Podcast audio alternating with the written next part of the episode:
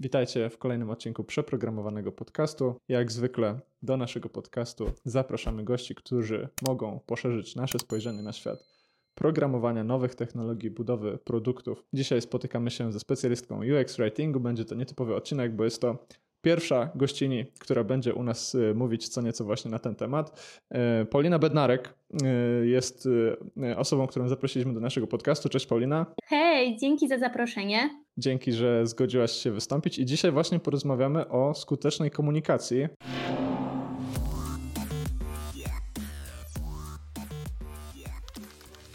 Chcemy porozmawiać o języku, którego używamy na co dzień, o komunikacji, o tym, w jaki sposób zwracamy się do naszych odbiorców, użytkowników, klientów.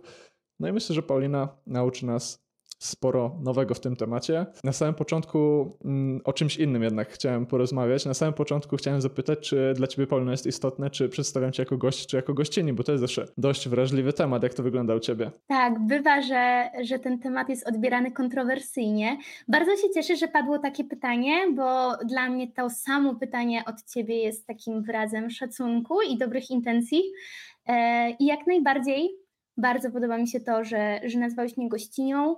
E, natomiast jeśli pomylisz się w dalszej części rozmowy, to to też nie jest tak, że będę się obrażała. Wszystkim zdarzają się błędy, e, więc, więc tak, jesteśmy dla siebie wyrozumiali. Myślę, że w ogóle na samym początku możemy przyjąć, że dzisiaj będziemy, że będzie się zdarzało, że będziemy używać e, w takiej naturalnej, swobodnej rozmowie trochę mniej inkluzywnych form, na przykład UX Writer czy UX Writerzy, ale będziemy mieli wtedy na myśli po prostu jakąś taką szerszą grupę odbiorców. Tak, dokładnie. Tak myślimy o specjalistach i specjalistkach w roli UX Writer, UX Writerka, więc mm, taki disclaimer. I też ja sobie od razu rezerwuję tą kartę, wychodzisz z więzienia, bo mm, coś takiego warto sobie tutaj na boku przygotować.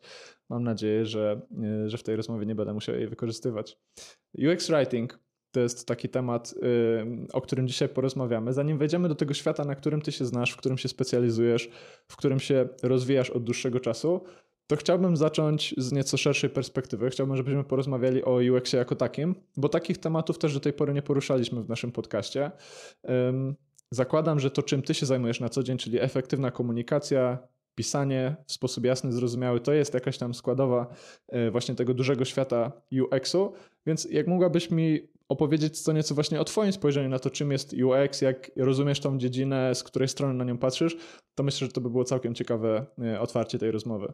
Tak, to dobre podejście, dlatego że UX writingu nie ma bez e, tego przedrostka skrótu UX, który jest od User Experience. E, więc User Experience to będzie całość doświadczeń użytkownika z firmą, jej produktami i usługami. I tak może teraz myślę, że warto jeszcze wyjaśnić, jaka jest różnica między UX a użytecznością, czyli usability, e, bo wiem, że to jest często mylone, nawet w tego typu e, dość specjalistycznych materiałach, więc mm, usability to jest taka ocena pod względem której jak, inaczej ocena, jak łatwo jest użytkować, e, korzystać z danego produktu lub usługi, więc ta użyteczność mierzy bardziej taki aspekt funkcjonalny, a user experience jest pojęciem szerszym i skupiającym się też na tych wartościach takich emocjonalnych, czyli on będzie zbierał wszystkie e, emocje, wrażenia użytkowników e, z, różnego, z różnych punktów styku e, z tym produktem lub usługą. Mm, natomiast ta użyteczność jest tym takim podstawowym gwarantem, wymogiem dobrego doświadczenia. E, I cóż, e, UX Writing jest, e, jest częścią budowy doświadczeń użytkownika. Tutaj budujemy to doświadczenie, projektujemy to doświadczenie słowem. Słowo jest takim pełnowymiarowym, pełnoprawnym narzędziem projektowania. Czemu akurat skupia się na tej części tego świata UX-owego? Bo zakładam, że mogłaś tak naprawdę skupić się na dowolnej jego części ja akurat częściej w moim y, w przeszłości y, współpracowałem z osobami, które jakby były bliżej samego interfejsu użytkownika, albo może układu tego interfejsu użytkownika, niekoniecznie od tej strony y, pisanej. Czemu akurat ten UX Writing w Twoim przypadku to jest coś, w kierunku czego postanowiłaś iść? Jak to wyglądało? Jasne, więc nie wiem, czy wiesz, ale ja zaczynałam od, od marketingu Mhm. Więc można w zasadzie chyba zaryzykować, że prawdopodobnie większość osób teraz na polskim rynku, która zajmuje się UX writingiem, jednak zaczynała od copywritingu i mhm. Mm, i, I, w moim przypadku było tak samo, chociaż powiem Ci, że od początku intuicyjnie czułam, że te treści, które pisałam jako marketingowiec, powinny być proste i zrozumiałe. Pamiętam, że mhm. wtedy korzystałam pierwszy raz e, z takiego narzędzia do mierzenia prostoty e, treści, jakim jest e, jasnopis. E, I tak, no nie wiedziałam wtedy, że w ogóle istnieje coś takiego jak UX e, Writing i dowiedziałam się o tym dopiero e, kawałek później przy okazji jakiejś z moich współprac, gdzie spotkałam dziewczynę, która po prostu już się tym gdzieś jakby pozaetatowo zajmowała i, i podpowiedziała mi, że być może jest to kierunek, który może mnie zainteresować. No i zaczęłam czytać. I jak już zaczęłam czytać. Klasycznie to wpadłam, tak. E, I myślę, że mm, bardzo przemawiały do mnie takie obrazowe przykłady tego, z czym sama się spotykałam jako użytkowniczka, tak? E, że korzystałam z różnych serwisów i aplikacji i wydaje mi się, że byłam takim świadomym użytkownikiem e, i, i widziałam te bolączki, które mhm. były opisywane w tych artykułach i myślę, matko, przecież to jestem ja. I, i, I jakby to chyba trochę mnie zachwyciło, że mogłabym być tą osobą, która, która będzie oszczędzać tych wszelkich mm. trudności i problemów innym. E, że mogę mieć taki pozytywny wpływ, realny wpływ na życie kogoś innego. My sobie będziemy na pewno pogłębiać y, tę tematykę, ale wrzuciłaś tutaj jedno pojęcie, które chciałbym jeszcze wyjaśnić. Y, I też właśnie z tego powodu, że, że tej tematyki za często na naszym kanale nie poruszamy. Pewnie to błąd i pewnie powinniśmy o tym mówić częściej, ale wrzuciłaś tutaj słowo copywriting pojawił się UX writing, pojawił się marketing, pojawił się UX. Mogłabyś to jakoś usystematyzować, żebyśmy się odnaleźli w tej rozmowie, a przede wszystkim, żeby nasi słuchacze mogli się w tym odnaleźć? Jasne, już tłumaczę, bo wiem, że to faktycznie potrafi być mylące przez tę taki e, wspólną, wspólną część writerską, tak. E, bo jedno i drugie to jest pisanie, natomiast w sensie, no tak, bardzo mocno spłycając temat, tak można to powiedzieć, natomiast różni się charakter tych treści, E, pisanych, czy e, można powiedzieć cel tych treści, dlatego że copywriter pisze raczej treści, które będą e, sprzedawały, które będą przyciągały użytkownika do marki, do produktu lub usługi. Natomiast UX Writer pisze treści głównie o charakterze informacyjnym. To nie znaczy, że te treści nie mogą sprzedawać, bo one mają potencjał sprzedażowy bardzo często. Natomiast to nie jest ich takie główne założenie głównym założeniem jest to, żeby one były, e, żeby one miały taką wartość informacyjną e, i o ile właśnie copywriterskie treści, one przyciągają użytkownika, to UX Writer e, swoimi słowami sprawia, że ten użytkownik z nami zostaje na dłużej. A skąd twoim zdaniem ta migracja ze świata copywritingu do UX writingu? Czy ludzie jakby ludzi, specjalistów i specjalistki, e, którzy zajmują się tym obszarem, są w pewnym sensie zrażeni tą częścią sprzedażową, czy nie ma tutaj jakby związków z tym, że zaczyna się zajmować czymś innym? No bo jakby ja rozumiem, ja rozumiem to, co powiedziałaś, tak, że mamy troszkę takie dwa światy, tak? W jednej, w jednej części skupiamy się bardziej na przekonywaniu naszego użytkownika do czegoś, a w tym drugim świecie, w tym, którym ty jesteś na co dzień, skupiamy się na tym, żeby ten użytkownik po prostu czuł się u nas dobrze, tak? Żeby rozumiał tą naszą ofertę, żeby rozumiał, co do niego mówimy. Czy wydaje się, że ta część sprzedażowa może w jakiś sposób, nie wiem, męczyć, odstraszać, przerażać, troszkę może wypalać, czy, czy to jest y, nie do końca trafne y, tutaj z mojej strony? Trudno mi powiedzieć e, w imieniu innych osób, które pracują jako copywriterzy, ale myślę, że tak jak każda branża, ta też może zmagać się z jakimś wypaleniem zawodowym, a UX Writing jednak jest czymś nowym, jest to jakaś hmm. taka nisza na rynku, e, która powoli się zapełnia, natomiast myślę, że e, wciąż po prostu brakuje takich osób wyspecjalizowanych, osób z doświadczeniem powiedzmy eksperckim, a nie juniorskim, które by, by się na tym znały, co sprawia też, że całkowicie inne są płace za, za wykonywaną pracę UX Writera. Oczywiście nie chcę tutaj mówić o konkretnych stawkach, ale z tego co rozumiem, przez to, że ta branża jest nowsza, bardziej świeża, może bardziej innowacyjna, nieodkryta, to te stawki są po prostu większe. Rozumiem, że mówimy o takim kierunku, tak, tych, tych zmian. Tak, zdecydowanie są atrakcyjniejsze. Nie mamy zbyt wielu y, danych rynkowych, mhm. szczególnie na rynku polskim, dlatego że e, z tego, co mm, ja kojarzę jeszcze niedawno, w Polsce funkcjonowało może z kilkaset UX writerów, E, tutaj bardzo bazuje na tym, e, co e, ludzie wpisują w swoje stopki na LinkedInie, bo na tej podstawie możemy jakoś wywnioskować, ile takich osób jest, które się w ten sposób tytułują. I jakiś czas temu sprawdzałam, że było to właśnie chyba niecałe 400 osób, więc jak okay. rozumiesz, no nie jest to duża pula. Więc, więc i badań e, nie ma zbyt wiele, jeśli są, no to powiedzmy, że ta e, grupa respondentów nie jest tak duża, żeby te badania były wiarygodne. Natomiast myślę, że jeśli chodzi o taką stawkę godzinową e, freelancera, to jest to od 80-90 zł w górę, nawet do 150 zł brutto za godzinę.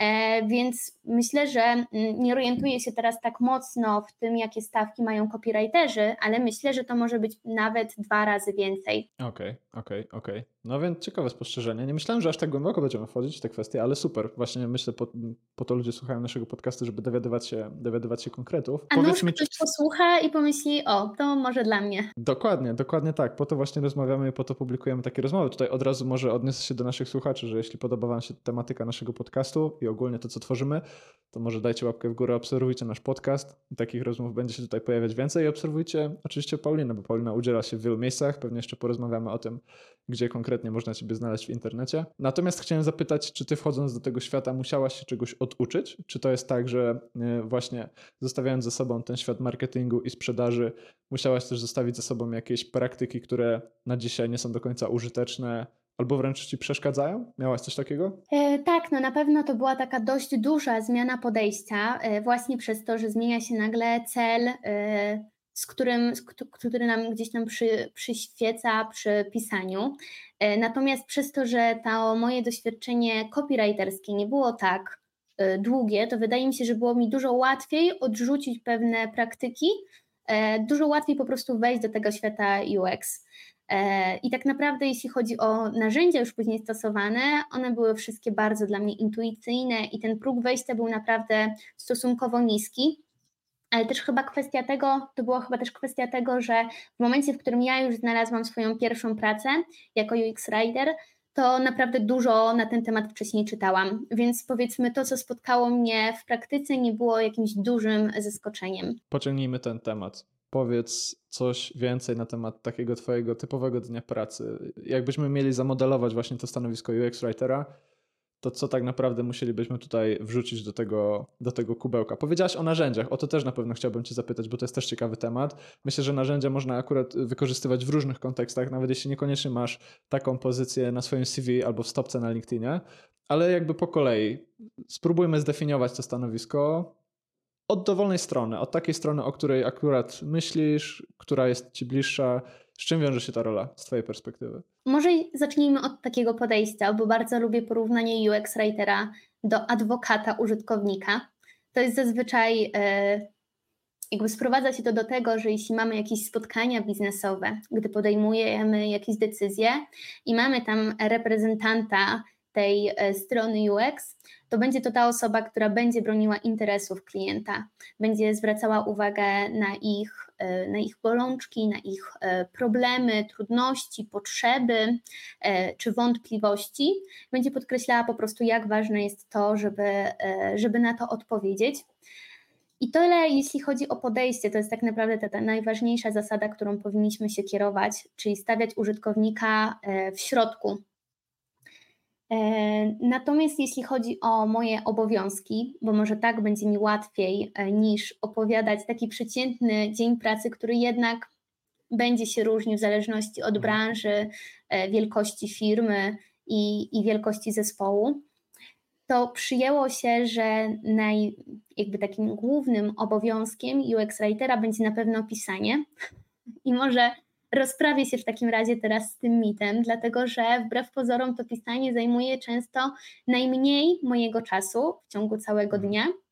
E, dużo więcej zajmuje mi e, czasu chociażby zbieranie wymagań, takie podejście właśnie holistyczne, porządkowanie tych danych, dopytywanie. Jejciu, ja słuchaj, bawię się w swojej pracy trochę się z tego śmieję, ale często bawię się po prostu w Sherlocka Holmesa, że czasem trzeba e, przejść się po ludziach, czy przydzwonić do, do iluś osób, żeby dowiedzieć się dokładnie, jak coś działa. mm, i z czego wynika. Więc e, można powiedzieć, że te moje obowiązki często są spłycane tylko do pisania, ale za tym stoi dużo, dużo więcej. I te obowiązki UX Writera w naprawdę małym stopniu różnią, różnią się od obowiązków UX designera. Rozumiem, że to, co napiszesz, to już jest właśnie finalny produkt tej całej historii, która dzieje się w tle, tak? Że jakby jest sporo aktywności niewidocznych z punktu widzenia użytkownika. Na końcu tworzysz tekst, w tym tekście przelewasz całą swoją wiedzę, mm, ale w tle dzieje się zdecydowanie więcej, więc o tym też na pewno chcielibyśmy porozmawiać, bo rozumiem, że, że sporo się dzieje. Powiedziałabym, że nawet wtedy, kiedy napiszę ten tekst, to moja praca cały czas się nie kończy, bo wciąż ten tekst możemy iterować. E, I tak naprawdę. Mm, w zasadzie to jest chyba większość scenariuszy. Piszemy tekst, który później jest badany, często jest poprawiany. Czasem zmieniają się na przykład wytyczne językowe, bo dojdziemy do jakichś nowych wniosków. I to też nie jest tak, że ten tekst, który ja piszę, jest teraz wyryty w kamieniu i nie jesteśmy w stanie go zmienić. Tylko to, co zawsze powtarzam, że te teksty właśnie mają się zmieniać. Właśnie dobrze napisany tekst, taki, który będzie aktualizowany. I tutaj myślę, do, doprecyzujmy, mówimy tutaj o różnego rodzaju jakby produktach czy usługach docelowych, tak? Jakby to są treści online, treści offline, dla, dla jakiej jakby materii tworzysz y, te swoje teksty? Jasne, więc przyjęło się, że, mm, że UX writerzy piszą głównie treści, które są widoczne w interfejsie użytkownika, mhm. E, czyli to są te treści, które tak naprawdę widzimy e, zawsze, gdy korzystamy z różnych serwisów czy aplikacji. E, mówię tutaj o tych treściach o charakterze użytkowym, czyli są to nawet takie małe treści, bo tak się w zasadzie je nazywa, że to są często takie mikrokopie, czyli takie krótkie komunikaty widoczne w interfejsie, które odnoszą się do e, akcji użytkownika. I to mogą być e, takie drobne komunikaty, na przykład napisy na przyciskach, e, ale też na przykład większe formaty, bo zdarzało mi się pisać nawet całe strony, które mają po prostu charakter informacyjny. Zawieramy tam na przykład instrukcję zrobienia czegoś. Mm, są to też maile czy SMS-y, często wiadomości, które wysyła nam e, chatbot albo które słyszymy podczas połączenia z systemem telekomunikacyjnym, tak zwanym IVR-em, czyli e, te nagrane e, nagrania po prostu, które odsłuchujemy, czekając na połączenie z konsultantem. Opowiedz jeszcze o tych narzędziach, bo wspomniałaś, że, że ta pula narzędzi też jest, też jest szeroka. Z mojego naiwnego, niedoświadczonego punktu widzenia pewnie miałbym Google Docsa przed sobą, albo Worda, albo innego rodzaju notatnik, zgaduję, że na Twoim poziomie to troszkę inaczej wygląda. To znaczy, nie chcę przekreślać tych tradycyjnych form pracy z tekstem, bo myślę, że na początek one są naprawdę dobre, żeby sprawdzić chociażby, czy to, co robimy teraz, nam się podoba, czy jesteśmy w stanie tak pracować. Natomiast im dalej w las, tym więcej drzew, więc e, im większe doświadczenie, tym bardziej myślę, że szukamy różnych narzędzi, które po prostu pomogą nam efektywniej wykonywać naszą pracę. No i ja też nie ukrywam, że e, najłatwiej pracuje mi się z tekstami, które, które widzę, jak będą wyglądały, jak będą się prezentowały w tym docelowym widoku. Czyli bardzo często to jest praca z tak zwanymi makietami, czyli jakimiś już e, projektami interfejsów przygotowanymi przez designerów. E, które po prostu, e, no, też troszeczkę już spłycając temat, ale uzupełniam. Często to się odbywa też e, jakby w trochę inny sposób. Nie zawsze mamy taką przestrzeń, ten komfort, natomiast w wielu film, firmach popularyzuje się już podejście tak zwane content first. I to polega na tym, że dopuszcza się mm, do tworzenia treści już na samym początku, e, e, na samym, e, na pierwszym z etapów projektu. Więc często to wygląda tak, że albo jest to praca zespołowa z designerem, albo praca w pojedynkę, gdzie tworzymy już jakąś taką wstępną architekturę informacji, tego jak te treści mają być zaprojektowane na, na stronie. Powiem Ci, że z mojego doświadczenia niestety wyglądało to inaczej w produktach, z którymi ja pracowałem. Chociaż bardzo je sobie cenię i sporo się nauczyłem przy, przy pracy y, z nimi, no to jednak gdzieś tam treści, szczególnie jeśli mówiliśmy o aplikacjach wielojęzykowych, takich, które są globalizowane, pojawiały się na samym końcu. No i pojawiały się jakby kosztem tego, jak interfejs już wyglądał. Pojawiały się często dopychane kolanem, mówiąc wprost, y, byle tylko y, gdzieś tam użyć odpowiedniej liczby znaków, więc myślę, że z twojej perspektywy to mówimy tutaj o takim zgrzytaniu zębami, tak jak słuchasz takich praktyk. Tak, to jest przepis jak wkurzyć UX Writera. Dokładnie, dokładnie. Ale wiesz, no Wspomnia... zdarza się, że ja też często pracowałam w takich firmach, w których trzeba było czasem zburzyć parę, parę murów, no bo to nie było tak, że przychodziłam do kogoś i mówiłam, ok, róbmy to i, i wszyscy nagle klaskali. E, zdarzało się, że czułam się tak e, trochę pół żartem, pół serio jak Madonna, że gdzie tylko się nie pojawiałam, to nagle ludzie mówili, wow, właśnie tego potrzebowaliśmy, ale zdarzały się też pewne uprzedzenia, z którymi mhm. też trzeba było walczyć. I, no i nie zawsze to jest po prostu łatwe, nie zawsze to mm, dzieje się od razu. Czasem po prostu trzeba trochę też e, edukować w firmie, żeby, żeby ludzie wokół dostrzegli wartość tego, co robimy. Widziałem ostatnio chyba na LinkedInie jakieś takie złote spostrzeżenie, jak to na LinkedInie bywa, o tym, że często designerzy ci klasycznie robią sobie taki szklany sufit nad głową, skupiając się na tej części toolingowej swojej pracy, czyli właśnie specjalizują się w Figmie, specjalizują się w Sketchu, w innych narzędziach tego typu, y, nie biorąc pod uwagę tego, że gdzieś tam nad nimi jest kilka warstw właśnie komunikacji, pracy ze stakeholderami, jakiegoś zarządzania kryzysowego. Y, jak rozumiem, to są takie rzeczy, które są częścią Twojej pracy i Ty się nie skupiasz na przykład na narzędziu A albo B, ale jakby na tym, żeby te teksty się całościowo znalazły w produkcie, bo chyba o to chodzi, tak, żeby ta walka powiedzmy na coś konkretnego się przekuła. Jasne, tak. No i co ważne, żeby te treści w ramach jednego produktu, ale też e, generalnie dla całej firmy były po prostu spójne. To jest duże wyzwanie, jeśli, szczególnie jeśli marka ma, ma dużo produktów lub usług, albo w ramach jednej firmy funkcjonuje wiele marek. No tak, tak. Szczególnie, szczególnie jeśli jeszcze mówimy o różnych lokalizacjach, właśnie różnych strefach czasowych, to o, to, o tę spójność, o tę spójność pewnie nie, nie, nie za łatwo zadbać. Powiedziałaś o jasnopisie. To jest narzędzie, które sobie zanotowałem, bo pierwszy raz z ręką na sercu o nim słyszę. Polecisz jeszcze jakieś dwa, trzy narzędzia, z których korzystasz na co dzień? Mm, coś takiego, co można by sobie wyciągnąć? Jasne, to może od razu powiem, bo tak, e, bardzo podobnym narzędziem, myślę, że nawet trochę bardziej zaawansowanym w tej darmowej wersji jest Logios. To są e, jasno, zarówno jasnopis, jak i Logios służą właśnie do oceny trudności tekstu, e, więc Mówiąc przykładowo, możesz wrzucić tam jakiś tekst i sprawdzić, jak trudny jest. E, te darmowe wersje są w zasadzie tak bardzo rozwinięte, że dzięki algorytmom te narzędzia będą proponować nawet mniej lub bardziej umiejętnie sposoby zmiany tych treści. E, więc dla takich osób, które, hmm, które może nie pracują bezpośrednio z tekstem, będzie to jakaś e, zawsze wskazówka. To znaczy, chodzi mi o to, żeby wybrzmiało to, żeby tych, tych narzędzi nie traktować jako taki jedyny wyznacznik, no bo ciągle to są tylko algorytmy i one mogą się mylić e, i mają, jakby są jak to algorytmy po prostu celowo też uproszczone. Natomiast no jest to właśnie jakaś wskazówka, jakiś kierunek, w którym można podążać. Zaraz sobie otworzymy puszkę Pandory o nazwie sztuczna inteligencja, także, także myślę, że tutaj yy, będzie można jeszcze pogadać o algorytmach, ale sorry, przerwałem ci. Chciałaś jeszcze dodać jakiś, yy, jakąś pozycję, jakieś narzędzie, czy? Takimi dwoma narzędziami, które są w zasadzie na stałe obecne w mojej pracy, to jest Figma i Miro. Okay. E, Figma jest takim wspólnym narzędziem, które łączy i writerów, i designerów. E, to tam powstają projekty interfejsów, to tam też możemy tworzyć architekturę informacji, e, możemy uzupełniać te projekty o treści. E, natomiast Miro jest raczej taką platformą do współpracy grupowej, ale też można w niej pracować w pojedynkę. Można tam tworzyć przeróżne szablony, przypływy użytkowników, ekosystemy treści.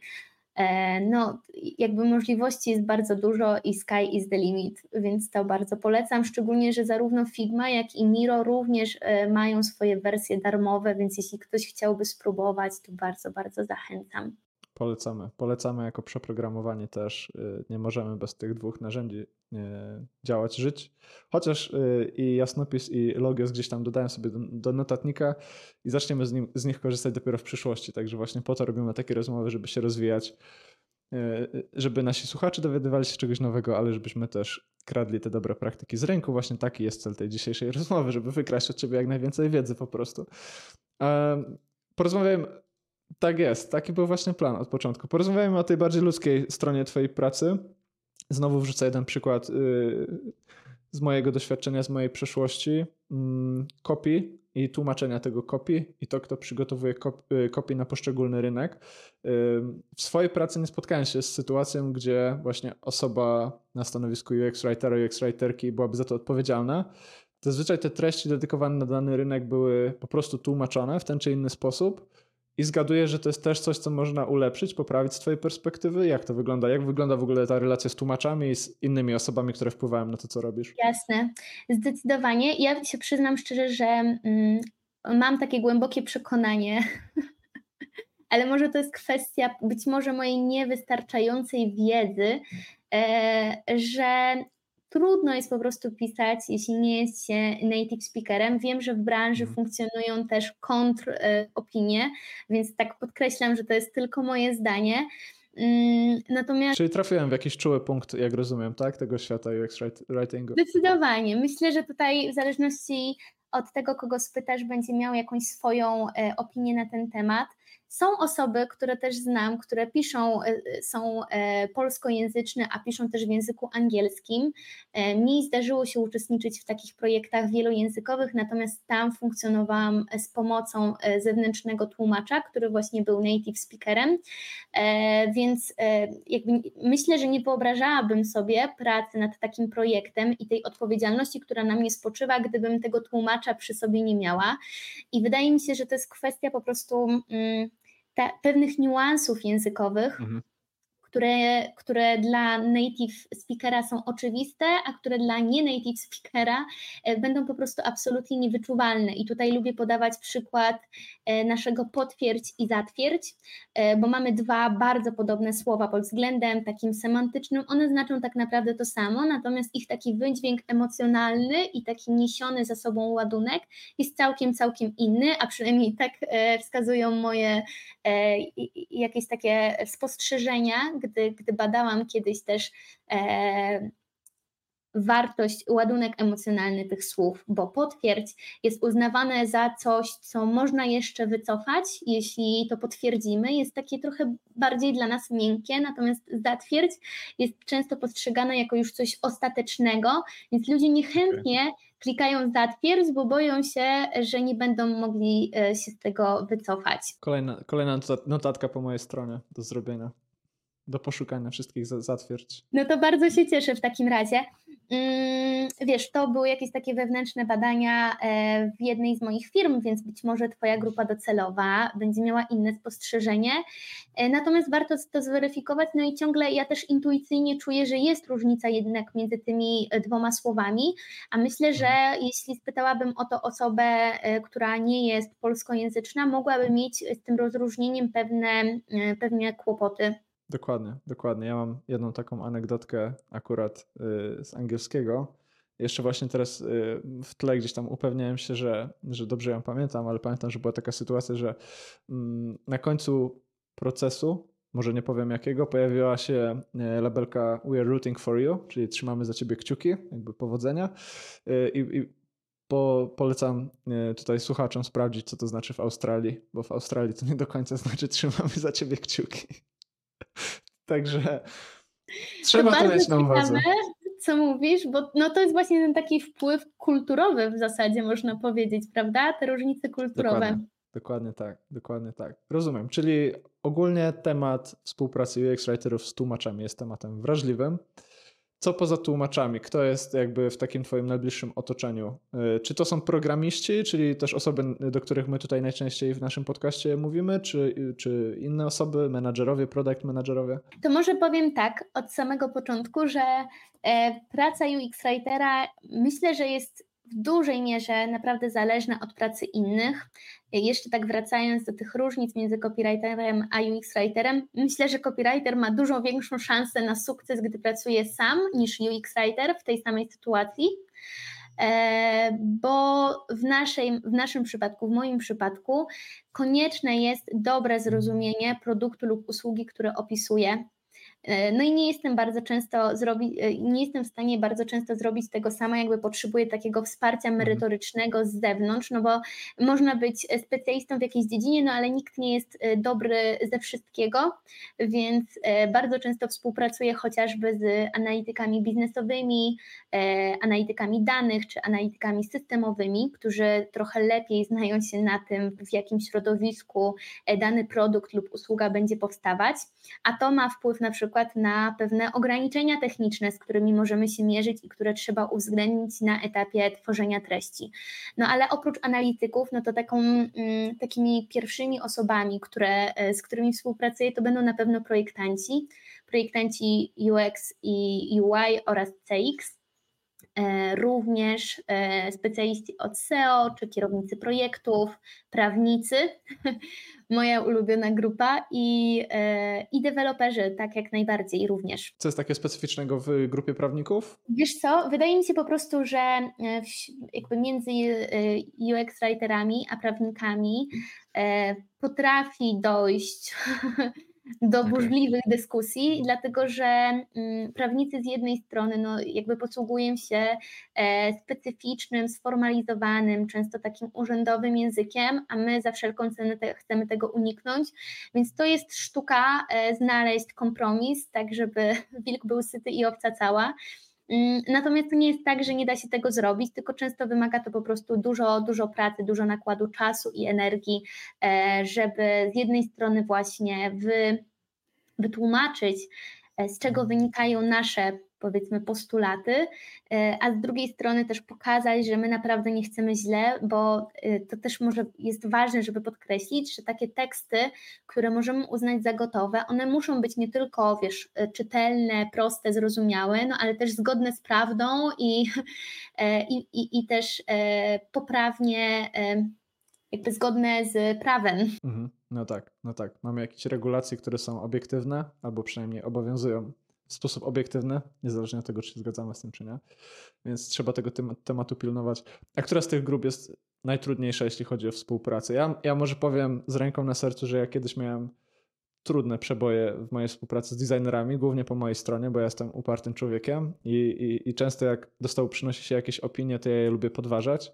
Um, więc czasami oglądając niektóre pomysły, brakowało mi tutaj twardych danych, jakiejś takiej podkładki pod te argumenty, które pojawiały się z drugiej strony. Y, oczywiście jestem na dzisiaj świadomy tego, że połowa historii to były opinie, a połowa historii to było po prostu moje nastawienie do tych rozmów, ale pytanie, jak to wygląda u Ciebie? Czy programiści są tak trudni jak, jak ja, czy, czy to też znowu zależy i nie chcesz uogólniać? To ja chyba powiem, że chcę myśleć o sobie jako o osobie, która jest w stanie dogadać się z każdym, więc e, przy różnych, inaczej, zdarzają się naprawdę trudne dyskusje e, i myślę, że nie ma co tutaj jakby mm, generalizować, że na przykład deweloperzy są mniej komunikatywni, a prawnicy bardziej, czy na odwrót, bo wydaje mi się, że to zależy już bardzo mocno od jednostki i od takiego właśnie indywidualnego nastawienia. Natomiast E, to, co chciałam powiedzieć, to to, że mm, z każdym jestem w stanie się tak naprawdę dogadać i to, co mówisz, że na przykład lubisz podważać, dla mnie to byłby duży atut, bo ja uważam, że im więcej par oczu, tym lepiej. I zdarzało mi się już na etapie developmentu, na przykład, y, że ktoś zwrócił na coś uwagę, na co ja y, przy tak po prostu intensywnej pracy z tekstem nie zauważyłam. I powiem Ci szczerze, że daję sobie też taką, mm, taką furtkę, taką mm, zgodę na to, żeby po prostu popełniać błędy. Ja pracuję dość intensywnie. E, zazwyczaj e, w tych pracach, w których pracowałam do tej pory, e, nie było nas dużo, żeby nie powiedzieć, że duża część mojego doświadczenia to była praca w pojedynkę, więc wyobraź sobie, że tych projektów jest X, e, też często mhm. designerów, na przykład na takiego UX writera przypada też kilku, więc projektów jest masa, pracy jest masa, a ty jesteś e, sama jedna, sam jeden. I mm, no i jakby błędy się zdarzają. No ale staram się podchodzić do tego w taki sposób wyrozumiały, to znaczy kiedyś byłam bardziej wobec siebie surowa, teraz staram się jakoś tak podchodzić do siebie po prostu milej i tłumaczyć sobie to w ten sposób, że nie myli się tylko ten, który nic, e, który nic nie robi. Więc e, jeśli spotkałabym takiego Przemka, dewelopera, który by mi zwrócił na coś uwagę, no to wiesz, kaman, rozmawiajmy, jesteśmy tylko ludźmi, mhm. przedstaw mi swoją perspektywę, ja ci przedstawię swoją i może spotkajmy się po środku. Ja też staram się zawsze prowadzić w takich sytuacjach jak najbardziej rzeczową i taką merytoryczną dyskusję. To znaczy, wiesz, e, w moim przypadku myślę, że sprawa jest na tyle trudna, że pisać każdy może, więc często zdarza się e, taki argument, na przykład, że komuś się coś nie podoba. E, mhm. No jakby bardzo to rozumiem, bo gusta są różne, natomiast akurat takich argumentów nie biorę do siebie, dlatego że e, no, ja jestem w kontrze e, w stanie przedstawić takie merytoryczne argumenty, dlaczego napisałam to w taki, a nie inny sposób i myślę, że na tym też polega moja praca, żeby te swoje zmiany projektowe w jakiś sposób uzasadniać i przedstawiać. To znaczy jest, e, jestem w stanie po prostu pokazać, dlaczego ten tekst jest lepszy niż inny tekst zaproponowany przez e, pana Kowalskiego. No właśnie, więc porozmawiajmy, porozmawiajmy o tekście. Zrobiliśmy dość intensywne wprowadzenie do tego, czym się zajmujesz na co dzień, ale gdzieś tam na końcu jest właśnie efekt tej twojej pracy. Jak przeglądałem te strony, e, o których wspominałeś, wspominałaś wcześniej, tych narzędzi, które wspominałaś wcześniej, czyli Logios i Jasnopis, to tam bardzo często przewija się takie stwierdzenie jak prosty język. Prosty język. Czy mogłabyś to zdefiniować, czym ten prosty język jest, albo czy my właściwie dzisiaj używamy prostego języka? Moglibyśmy używać czegoś zdecydowanie prostszego? Jak to wygląda z Twojej perspektywy? A, a chcesz formalną definicję, czy taką? To taką e, na nasz podcast dla naszych słuchaczy, którzy chcą do końca z nami zostać. E, dobrze, bo e, w zasadzie takiemu prekursorowi prostego języka w Polsce zawdzięczamy dwie mniej formalne definicje, które bardzo lubię, prosty język jest jak głodny kot, czyli zawsze wiesz o co chodzi, ale jest okay. też wersja bardziej dla łakomych, jeśli ktoś nie jest kociarzem, że prosty język jest jak rosół, czysty, klarowny i bez szumowin. Więc bardzo to lubię, natomiast e, jest też wersja ta oficjalna, dlatego pytałam, e, bo można powiedzieć, że prosty język jest powiedzmy mm, takim sposobem organizacji treści, który będzie mm, zapewniał szybki dostęp do informacji każdemu odbiorcy, który się z tym tekstem mierzy. Rozumiem, że w tym przypadku konwertowanie to nie jest ten twój cel ostateczny, tak? Bo tutaj mówilibyśmy bardziej o takim aspekcie marketingowo-sprzedażowym. W twoim przypadku takim wskaźnikiem dobrze wykonanej pracy jest Zgaduję co? Satysfakcja użytkownika, właśnie przekazane informacje, jak to wygląda? Wiesz to, jeśli chodzi akurat o prosty język, to tych korzyści jest naprawdę dużo i mm, podtrzymuje to, że raczej konwersja e, nie jest powiedzmy pierwszym celem upraszczania treści, natomiast zdarza się, że e, chociażby jeśli klient jest poinformowany, to nie będzie dzwonił e, w sprawach jakichś wątpliwych, tak, z jakimiś pytaniami lub problemami na infolinię. W związku z tym ten potencjał infolinii można przenieść na taki bardziej potencjał sprzedażowy, to znaczy jest większa szansa na to, że klient zadzwoni, i będzie po prostu chciał od nas coś kupić.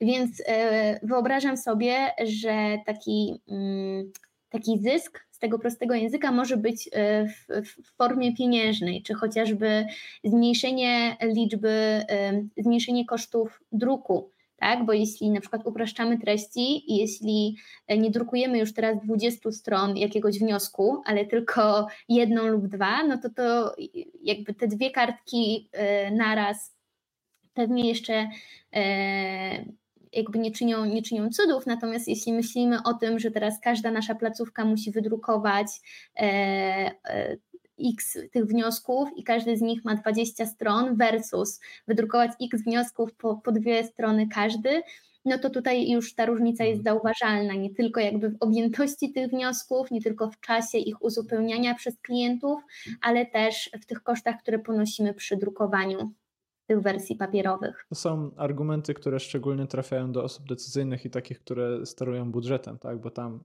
jeśli użyjesz argumentu skali i kosztów, to myślę, że sporo drzwi się otwiera. Bo tutaj już nie mówimy o opiniach, ale o jakichś mierzalnych metrykach.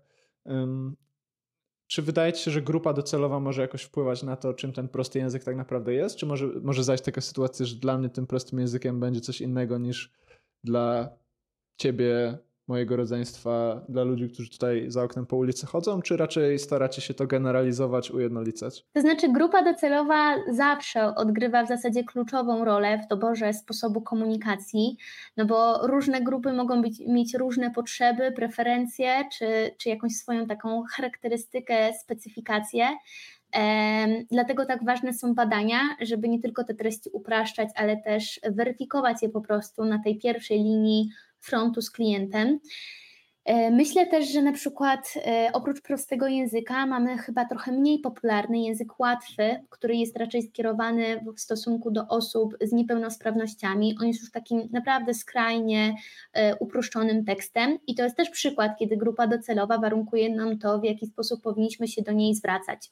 Natomiast jeśli chodzi o treści użytkowe, to mam takie poczucie, że prosty język będzie w dużej mierze uniwersalny. To znaczy, jeśli masz dużą wiedzę na jakiś temat, to to, że przeczytasz coś e, szybciej i prościej, mm, jakby niczego dla ciebie nie zmieni. Natomiast e, z drugiej strony są te osoby, które tej wiedzy mogą e, nie mieć lub mogą mieć mniejszą i wciąż będą mogły się z tym tekstem zapoznać. E, więc e, to, co jest ważne, to może to, że ten prosty język często jest mylony z prostackim językiem, mhm.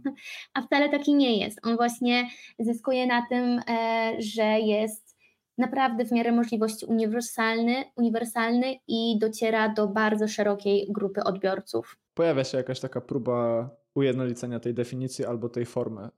Oczywiście, jeśli nie mówimy o skrajnych przypadkach, tak? To znaczy, pewnie osoby z Twoim doświadczeniem mają już na tyle intuicji, że na pierwszy rzut oka widzą te błędy, które się pojawiają, albo to, że coś jest pisane właśnie w zgodzie z tymi dobrymi praktykami. Tak, jak najbardziej możemy znaleźć e, właśnie dobre i złe praktyki pisania prostym językiem. Są też szkolenia, na które e, gorąco polecam, żeby się wybrać, bo tak naprawdę prostym językiem jesteś w stanie operować w każdym kanale komunikacji. Myślę, że również Wy, jako przyprogramowani, moglibyście dużo zadziałać, opisując różne branżowe, techniczne jednak pojęcia właśnie w sposób bardziej prosty, zrozumiały. Myślę, że tak. Myślę, że tak. Myślę, że to jest taki end goal, taka droga bez wiesz, celu ostatecznego. Y, często o tym z Marcinem debatujemy, jak poukładać tę komunikację gdzieś tam w mediach społecznościowych, na stronach, na landingach. Y, szczególnie pamiętając o tym, że przychodzimy do użytkownika z całym tym narzutem takiego dnia codziennego, tego, że czasami zdarzy nam się cały czas programować, że piszemy jakieś dokumenty, że czasami używamy skrótów w komunikacji między sobą, bo się znamy dobrze i długo. A na koniec jest gdzieś ten użytkownik, który nie zna tego kontekstu tej naszej współpracy i z nim też się trzeba porozumieć, więc, więc, mm, więc jest to na pewno duże wyzwanie. Myślę, że w tym momencie możemy zapowiedzieć jedną z inicjatyw, nad, nad, którą ty pracujesz, bo z tego co rozumiem, ty również aktywnie działasz w community i za jakiś czas na rynku albo już się pojawił, albo pojawi się materiał, yy, który jest właśnie spod twoich rąk. E, tak, pracuję nad takim kompleksowym kursem z UX Writingu, który będzie przeznaczony przede wszystkim dla osób, które dopiero zaczynają, natomiast pozwoli im na wejście w tę branżę, no właśnie tak od początku do końca, zapoznanie się ze wszystkimi wymaganiami, które teraz są stawiane przez pracodawców przed UX-writerami. Mm, to będzie formuła e, takich kilkunastu spotkań online, natomiast e, stawiamy bardzo mocny nacisk na to, żeby cały czas być kontakcie e, z uczestnikami tego kursu, więc te spotkania będą, będą na żywo. E, będziemy mieć też swoją platformę edukacyjną, na której będą umieszczane wszystkie materiały, które, którymi ja się będę dzieliła, więc dostęp do tych materiałów jest dożywotni. E, zawsze i wszędzie już będzie można z nich skorzystać. Mm, no i oprócz tego jest to taka platforma, na której można poznawać inne osoby, które są zainteresowane tym tematem. Ja też na tej platformie będę, więc będę liczyła na jakieś dyskusje z uczestnikami e, i, i to wszystko myślę, że zadzieje się w ciągu najbliższych tygodni, w zależności od tego, kiedy nasz podcast będzie opublikowany. W żadnym wypadku nie kończymy tej naszej rozmowy. Ja chciałem po prostu zapytać, gdzie ten kurs jeszcze można znaleźć e, i tutaj od razu zaznaczymy, że też prawdopodobnie dla naszych słuchaczy e, coś przygotowujesz, tak? To, to możemy udostępnić właśnie w momencie publikacji tej rozmowy? Czy mogłabyś powiedzieć coś na ten temat? Przewidziałam dla naszych słuchaczy kod rabatowy, e, więc e, dzisiaj przyznaję bez bicia, że jeszcze go nie mam, natomiast w postprodukcji e, dopilnujemy, żeby Dokładnie. Przemek ten kod tutaj umieścił. Więc bardzo gorąco zachęcam też, gdyby pojawiły się jakieś pytania co do formy tego kursu, zakresu materiałów, możecie pisać śmiało do mnie na, na LinkedInie. Ja na wszystkie, na wszystkie wiadomości z przyjemnością Rozumiem, że obserwując Ciebie na LinkedInie też dowiemy się, co z tym kursem tak naprawdę się dzieje, gdzie go znaleźć, na jakim etapie Prawda, będę na pewno o tym trąbiła. No to jest takie moje dziecko, jestem z tego bardzo, bardzo dumna, bo pamiętam, że wtedy, kiedy ja startowałam, e, jakby wchodziłam w branżę, to nie było na rynku takiego kursu, który właśnie byłby kompleksowy, byłby w języku polskim, co ważne, bo były kursy zagraniczne, natomiast myślę, że w przypadku e, projektowania słowem, e, no warto jednak udać się na kurs e, w tym języku, w którym zamierza się pisać, bo jednak istnieją pewne niuanse, które między, między różnymi językami są po prostu wyczuwalne. Więc polecamy kurs e, Pauliny. Na pewno więcej informacji znajdziecie w opisie tego odcinka. My też będziemy wrzucać te informacje na przeprogramowanych. Mam nadzieję, że w prosty i czytelny sposób. A wracając do, do samego tematu prostego języka, chciałem zapytać, jak to, o czym mówisz, ma się do tematu kreatywności? Może tutaj w pewnym sensie postaram się Ciebie sprowokować i zapytać, czy, czy to, co Ty robisz, w pewnym sensie nie ogranicza urozmaicenia produktu albo nie ogranicza właśnie, czy to nie jest jakiś taki węzeł, który sobie zawiązujemy na ręce, blokując możliwości jakby dotarcia do użytkowników. No bo rozumiem, że są te wytyczne, rozumiem, że są te dobre praktyki. Ty wspomniałeś, że często łapiesz się za głowę, jak, jak, jak czytasz to, co gdzieś tam publikujemy w internecie. Mam nadzieję, że nie my, ale mówimy o, o ogóle. Absolutnie, więc, więc jak tutaj sobie poradzić z tym tematem kreatywności? Czy to jest w ogóle problem, czy jakby na starcie się z tym żegnamy, bo stwierdzamy, że po prostu nie o to idzie gra? Jak to wygląda? Rozumiem, że rozprawiamy się z kolejnym mitem, że UX Writer nie może być kreatywny, więc e, ja powiem tak. Ta kreatywność jest, natomiast ona po prostu wygląda trochę inaczej niż w przypadku na przykład copywritera, bo UX Writer. Y, musi się wykazać raczej taką kreatywnością, powiedzmy, semantyczną i nie wiem, czy funkcjonuje taka fraza, w związku z tym już tłumaczę, co mam na myśli, co autorka miała na myśli. E, chodzi mi o to, że treści, które piszemy, bardzo często, a w zasadzie prawie zawsze muszą być e, w miarę możliwości jak najbardziej precyzyjne. To znaczy, musimy e, często zastanowić się bardzo dobrze, jak coś nazwać, żeby ten użytkownik nie miał żadnych wątpliwości co do tego, co mamy na myśli. E, I chociażby takim, mm, takim miejscem, gdzie to ma miejsce, są przyciski które jeśli klient ma, jeśli użytkownik ma kliknąć w dany przycisk, no to musi wiedzieć, w którym miejscu wyląduje, co ten przycisk tak naprawdę wywoła, jaką akcję e, on wykona. No i tak naprawdę tutaj e, na tym polega nasza kreatywność, no bo to, co napiszemy na tym przycisku, y, może mieć bardzo, bardzo duży wpływ. I czy chociażby mamy ekran sukcesu i czy na tym ekranie napiszemy po prostu OK, E, czy to będzie napis gotowe, czy może przejść dalej, a może jeszcze coś innego. Mm, tutaj można się wykazać naprawdę dużą dozą e, kreatywności, ale też przyszło mi do głowy, e, że często po tę kreatywność sięgamy w momencie, w którym bawimy się tonem, tonem marki. I może to jest czas, żeby wyjaśnić, czym ten ton jest, bo jako UX-writerzy często tworzymy też strategię, strategię komunikacji marki e, i to polega między innymi na tym, na ustaleniu głosu i tonu marki. Głos mamy na myśli tutaj coś, co będzie raczej stałe, a jeśli będzie się zmieniało, to pewnie powoli. E, głos mamy wszyscy ten sam, natomiast w zależności od sytuacji, w której się znajdujemy, ton tego głosu może się zmieniać. I tak samo będzie w przypadku komunikacji marki.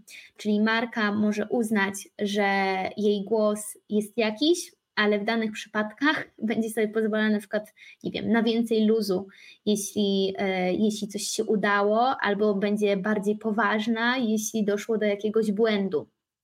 Więc ten, ten ton jest dużo, dużo bardziej elastyczny.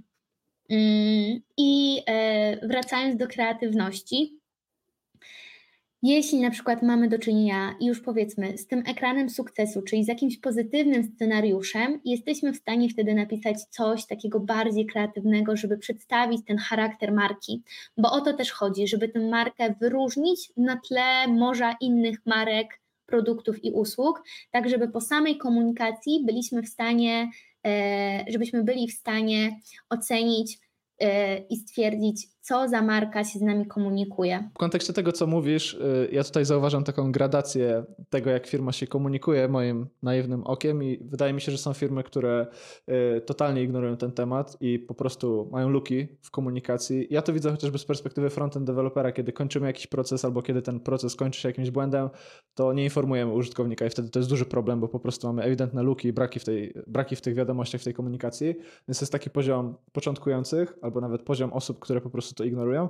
Potem mamy taki poziom good enough, gdzie ta komunikacja jest, ale ona jest bardzo yy, ogólna. Nie ma takiej duszy, nie ma, nie ma takiego przesłania, skąd tak naprawdę ta wiadomość pochodzi. Jest kilka marek, kilka produktów naprawdę na światowym poziomie, które potrafią te kwestie, o których ty mówiłaś wcześniej, połączyć ze swoją y, marką. I może z twojej perspektywy to jest tak, że ty widzisz sporo tych dobrych praktyk, ale z mojej perspektywy wydaje mi się, że to jest wciąż jeszcze nowy temat, żeby, żeby potrafić w efektywny sposób przekazywać jakieś informacje i jeszcze ten smaczek marki y, zawierać w tym wszystkim. Nie wiem, czy się zgodzisz, czy widzisz taką gradację właśnie firm na rynku? Tak, myślę, że bardzo dobrze to schierarchizowałeś.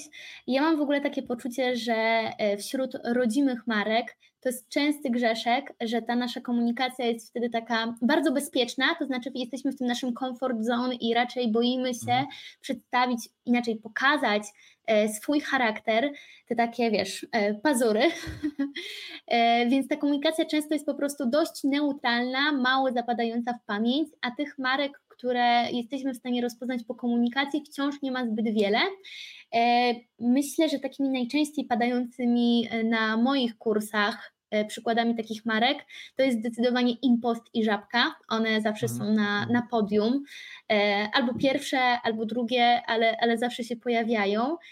Mm, no i, i to by było faktycznie takie, w sensie to by były przykłady tych marek właśnie takich chyba najbardziej charakterystycznych, że jesteśmy w mhm. stanie w ogóle wyciągnąć, myślę, nawet treści e, z tego kontekstu, w którym się znajdują, a i tak jesteśmy w stanie ocenić, że to, to na pewno będzie impost, albo to na pewno będzie żabka.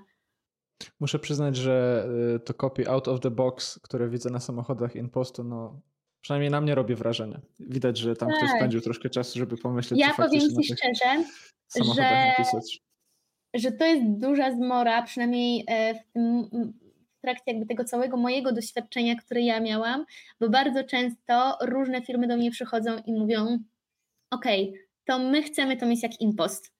Okay. My chcemy mieć to jak żabka. To, to jest coś w stylu, jeśli słucha nas jakiś grafik, który dostaje w briefie, e, że brakuje efektu wow i że trzeba ten efekt wow dodać, to, to, to jest mniej więcej ten odpowiednik dla UX Writera, e, że tekst, napiszmy to jak impost, napiszmy to jak żabka, jest bardzo często nietrafiony, bo no znowu wracamy do tej grupy docelowej, e, do tego jaki jest charakter firmy, to po prostu jest zbyt duże uproszczenie, żeby teraz stwierdzić, ok, od tej pory wzorujemy się tylko na tych dwóch markach. E, czy ty wiesz, jak to wygląda od kulis? Czy to są, czy, czy w ogóle można się komunikować na takim poziomie, jakby outsourcując e, taką pracę, czy to musi być robione in-house, żeby właśnie czuć kulturę, rozumieć, jak ta firma działa od środka, co ta firma oferuje, nawet rozumieć y, liderów, którzy pojawiają się pewnie w mediach, bo to też jest bardzo ważne, bo pewnie chcesz mieć jakieś dopasowanie pomiędzy charakterem osób publicznych w danym kontekście danej marki z tymi komunikatami, które się pojawiają, więc to można wyoutsourcować, czy nie można, czy to zależy, jak to zwykle bywa? Dużo firm tak robi.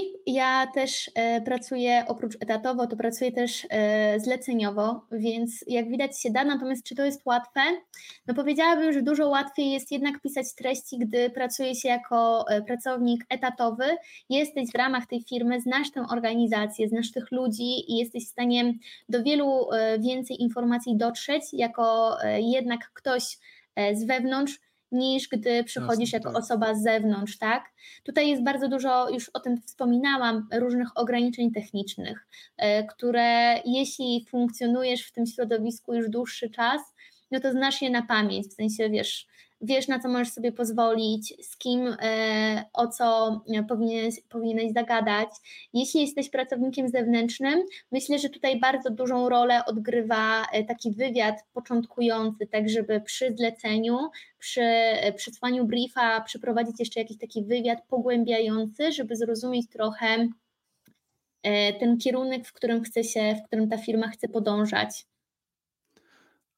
Rozumiem, rozumiem, rozumiem. Mm, to jest po prostu do zrobienia, ale z dużo większym nakładem takiej, wiesz, pracy. Nie ukrywam, że jak, jak, jak cię słucham, to od razu myślę sobie, jak to przełożyć na, na przeprogramowanych, ale to pewnie nie jest y, coś, co możemy zrobić w 30 minut. Y, ale faktycznie to jest wyzwanie. Y, to jest faktycznie wyzwanie, to jest coś, o czym ja osobiście też dużo myślę, też z Marcinem poruszamy ten temat, to znaczy jak przekazać to z jednej strony, kim jesteśmy, z drugiej strony łącząc to z tym, co oferujemy, z trzeciej strony w taki sposób, żeby nasi odbiorcy uznali, że to jest ok, że to jest fajne, dobre, jasne, zrozumiałe, tak naprawdę.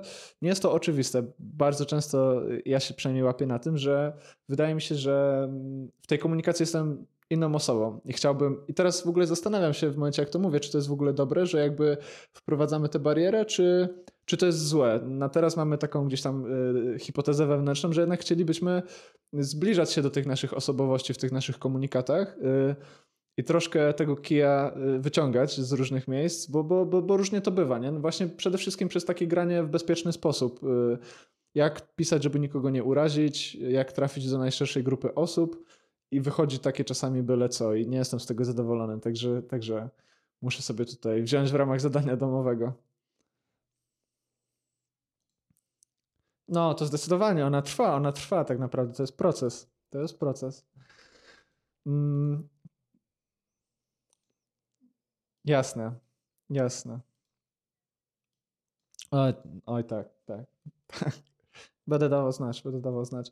Powiedz mi, z Twojej perspektywy często załamujesz ręce, jak patrzysz na to, jak firmy i produkty się komunikują w internecie? Wiesz co, y, teraz pewnie już coraz rzadziej, dlatego że wydaje mi się, że jednak ta świadomość wśród firm, nawet wśród tych takich topowych graczy, w zasadzie to chyba głównie wśród tych topowych graczy, e, jest coraz większa, więc coraz więcej firm e, sięga po UX writerów, jeśli nie po UX writerów, to, po, e, to sięga po upraszczaczy języka.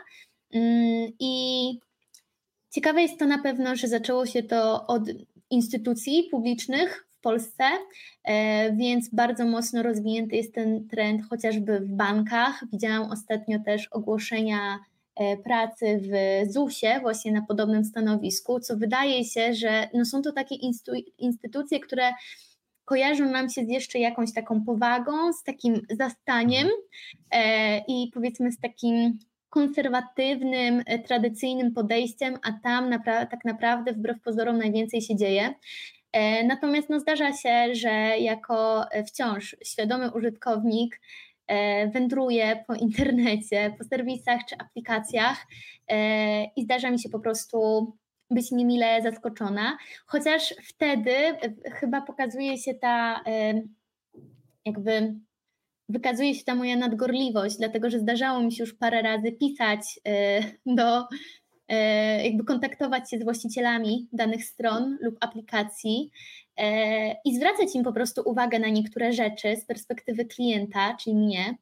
E, I powiem Ci nawet, że niektóre z takich komunikatów zaskutkowało nawiązaniem współpracy. Więc... Czyli rozumiem, że masz mocne poczucie misji i to nie jest tak, że mówisz o tym i interesujesz się teorią, ale w praktyce też o to walczysz wiesz co, no nie chcę, żeby to brzmiało z jakimś, z takim przesadnym patosem, że mówimy tutaj o misji, natomiast no ja czuję, że jestem taką osobą, której mhm. praca sprawia naprawdę dużo fanu, to znaczy um, ja nie czuję, że, że pracuję, bo naprawdę lubię to, co robię, e, więc, więc naprawdę, mm, zresztą Zresztą myślę, że jednym z takich moich zainteresowań jest po prostu samo językoznawstwo, więc jakby jestem wrażliwa na tę materię. Powiedziałaś o instytucjach, więc mi tu od razu przychodzi do głowy temat formularzy, które wypełniamy, na przykład zeznań podatkowych, więc, więc myślę, że puszkę Pandory byśmy tutaj mogli otworzyć. Kiedyś miałem taką, takie objawienie, jak y, dostałem jeden formularz właśnie ze Stanów Zjednoczonych przy okazji realizowania jakiegoś zlecenia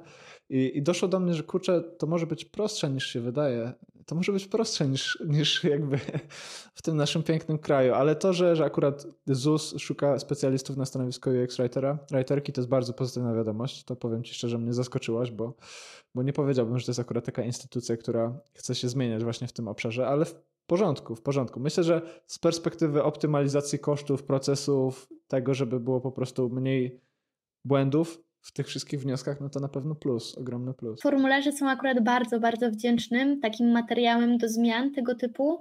E, I tutaj też wracamy trochę do tych e, korzyści, które możemy mierzyć ze zmian, bo możemy chociażby badać na przykład liczbę pustych pól na formularzach, mhm. czy na przykład liczbę błędów, e, które są popełniane, no bo e, na każdym formularzu mamy pola, te pola muszą być podpisane jakimiś etykietami i etykiety muszą być maksymalnie precyzyjne, czyli maksymalnie precyzyjnie wskazywać na to, co, w jaki sposób tam to pole powinniśmy uzupełnić.